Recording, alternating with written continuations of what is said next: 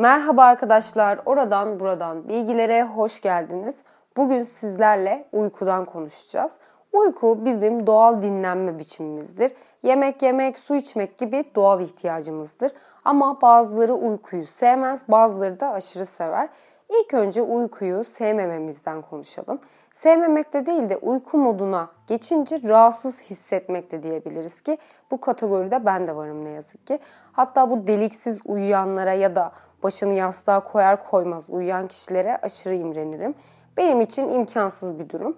Küçüklüğümden beri uykuyla aram hiçbir zaman iyi olmadı. Ortaokuldayken falan çok üzülürdüm. İşte niye ben de normal insanlar gibi uyuyamıyorum diye. Ama tabii bu sorunumla yaşamayı öğrendim. Peki neden güzel uyuyamıyoruz? İlk ve bence en önemli nedeni stres. Başımızı yastığa koyduğumuz an beynimiz konuşmaya başlıyor. İşte kaygılarımız ard arda diziliyor. Gelecek kaygısı, ekonomik sorunlar, ilişkilerimiz, endişelerimiz uykuya dalmamızı zorlaştırıyor.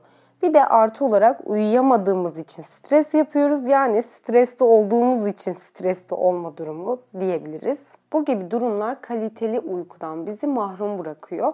Çünkü zihnimizin de uykuya hazır olması gerekli. Otomatik olarak beynimiz bu gibi stresli durumlarda savaş ya da kaç tepkisi veriyor. Savaş ya da kaç tepkisinden biraz bahsetmek istiyorum.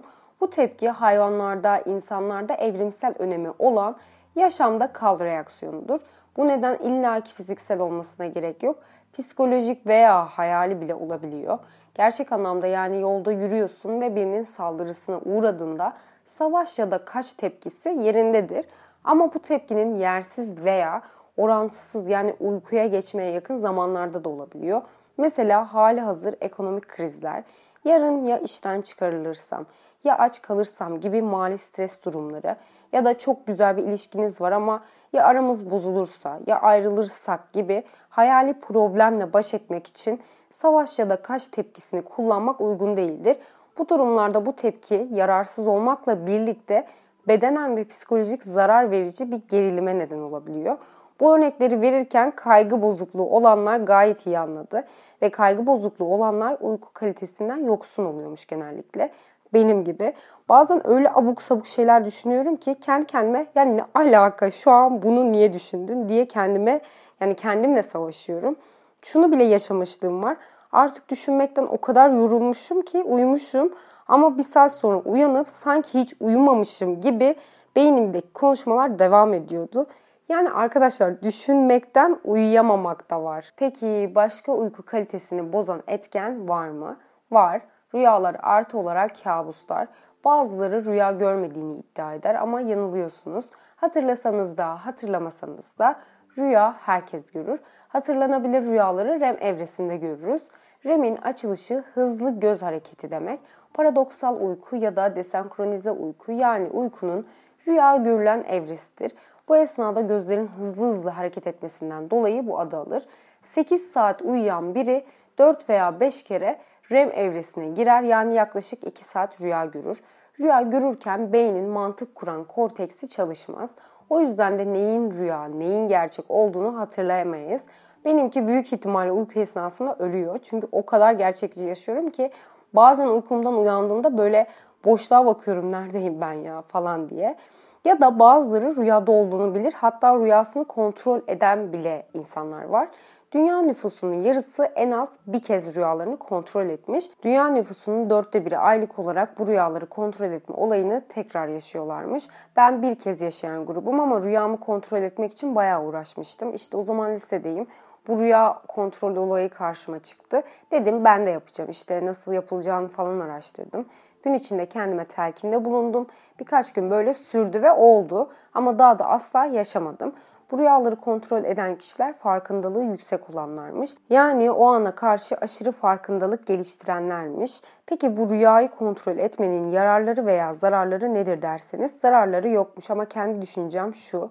Rüyaya bağımlı oluyorsun. Hani Inception filmi vardı ya. Çünkü genellikle gerçek hayatta hayal ettiğimiz bir şey olmuyor ama rüya aleminde hele de kontrolümüz altında bir şey olursa ben herhalde rüya görmek için sürekli uyurdum. Galiba Allah niyetimi bildiği için bu yeteneği bana vermiyor. Yararları ise kaygıyı azaltıyormuş, motor becerilerini geliştiriyormuş, yaratıcılığını arttırıyormuş.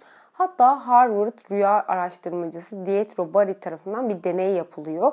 Üniversitede bir grup gence bir problem seçmelerini istemiş ve bu problemlerini bir kağıda yazıp yataklarının yanına koymalarını ve o probleme ait somut bir görüntüyle görselleştirmelerini ve bunu yedi gece düşünüp uyumalarını söylemiş. Deney bitince öğrencilerin yarısı o problemle ilgili rüya gördüklerini ve o problemin çözümünü de gördüklerini söylemişler. Gelelim uykumuzdan mahrum bırakan kabuslara. Bazen kabuslarımız o kadar etkili oluyor ki uyandığımızda bile etkisinden çıkamıyoruz. Hatta kalbimiz hızlı hızlı atmaya devam ediyor, terliyoruz. Arada bir kabus görmek normal kabul ediliyor ama sürekli kabus görenler bir sorunun habercisi olduğunda düşünüyorlar ki uykunuzu böldüğü için ister istemez düzeniniz ve sağlığınız etkileniyor. Ve ne ilginç ki kabuslarımızı hatırlıyoruz, güzel rüyalarımızı çok çabuk unutuyoruz. Aslında her zaman negatif duygular daha çok iz bırakıyor, daha zor unutuluyor. Kabuslarımızı kontrol etmenin yolu da varmış. Mesela uzmanlara göre kabuslarımızı unutmaya yoğunlaştıkça ve düşündükçe daha çok kabus görüyormuşuz. Bu yüzden de imgelem prova terapi tekniği kullanılması tavsiye ediliyor.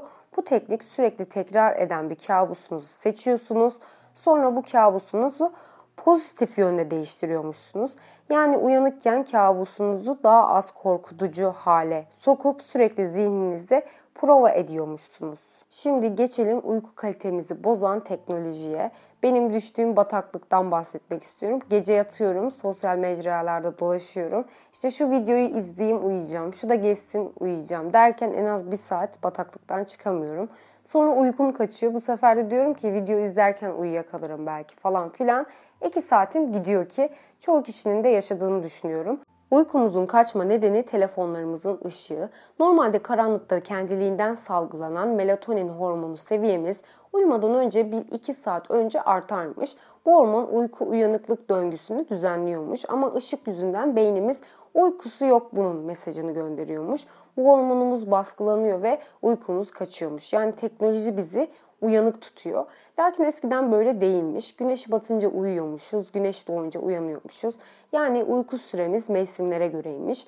Teknoloji devrimi uyku düzenimizi kökten değiştirmiş. Bu sadece telefonlar değil, lambalar, ışıklardan da bahsediyorum. Mesela bin sekiz yüz yetmiş dokuzda Edison lambayı icat etmesiyle skardiyen ritmimizde büyük değişiklik olmuş. Skardiyen ritim günün yirmi dört saatte bir tekrarlanan doğal uyku uyanıklık döngüsüdür. Skardiyen ritim uyku bozukluğu genellikle ışığa maruz kalma, geceleri akıllı cihaz kullanmak, günün doğal ışığına ve karanlık saatlerine aykırı gece veya düzensiz çalışmak, uyumak.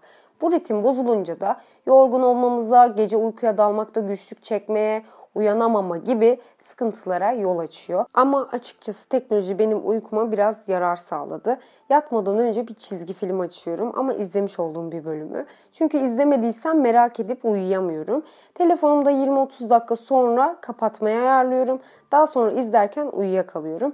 Çünkü zihnimi düşüncelerimden uzaklaştırmaya ihtiyacımı buradan karşılıyorum. Ya da kabus görünce ben de bayağı etkisinden çıkamayan biriyim. O yüzden komik bir şey açıp işte zihnimi oraya yönlendiriyorum. Böyle yöntemler buldum kendimce. Ne kadar doğru, ne kadar yanlış tartışılır tabii.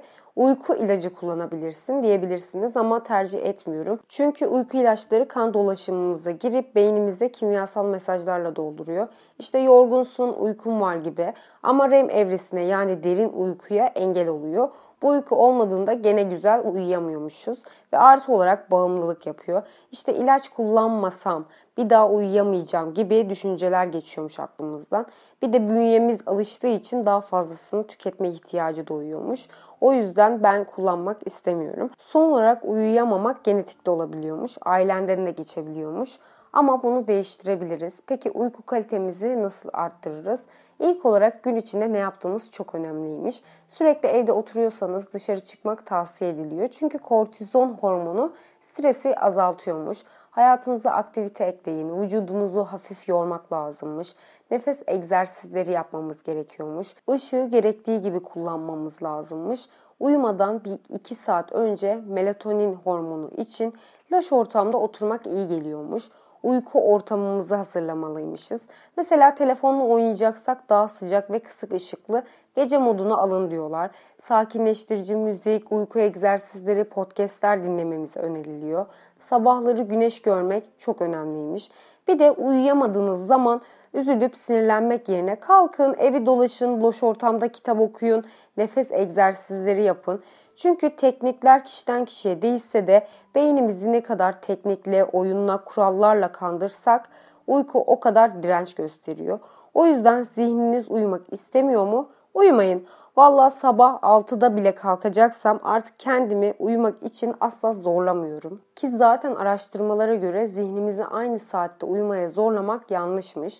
Önemli olan aynı saatte uyanmakmış. Gerçekten uyuyamamak, uykumuzu alamamak sağlığımızı ciddi bir şekilde olumsuz etkiliyor. Alzheimer'dan tut kalitesiz uyku yüzünden milyonlarca trafik kazası oluyor. O yüzden bedeninize, zihninize kulak verin. Gelelim bu çok uyuyan kişilere. Kişinin yeterli uyku almasına rağmen yorgun ya da biraz daha uyumak istemesi nedenleri ise genetik olabiliyormuş. Araştırmalara göre bazı insanlar dört saat uykuyla dinlenmiş olurken bazıları sekiz saatten fazla uyuyunca dinlenmiş hissediyorlarmış. Başka bir etkeni gün içinde kişi ne kadar aktif olursa o kadar fazla uykuya ihtiyaçları oluyormuş. Ya da sağlık sorunlarından dolayı bunlar uyku apnesi, hipersomni, narkolepsi gibi sorunları da olabiliyormuş. Ama genel olarak dokuz saatten fazla uyumak şeker ve kalp hastalıklarını tetikliyormuş. Kısacası fazla uyumak da az uyumak da insan sağlığını olumsuz etkiliyor. Gorki ne demiş? Ne kadar az bilirsen o kadar iyi uyursun. İzahını Sartre yapmış. Uyursan gece biter, uyumazsan sen ve son noktayı Freud koymuş. Çok uyumak kaçmaktır, uyuyamamak ise yakalanmak. Kendinize çok iyi bakın arkadaşlar. Bir sonraki podcast'imde görüşmek dileğiyle. Hoşça kalın.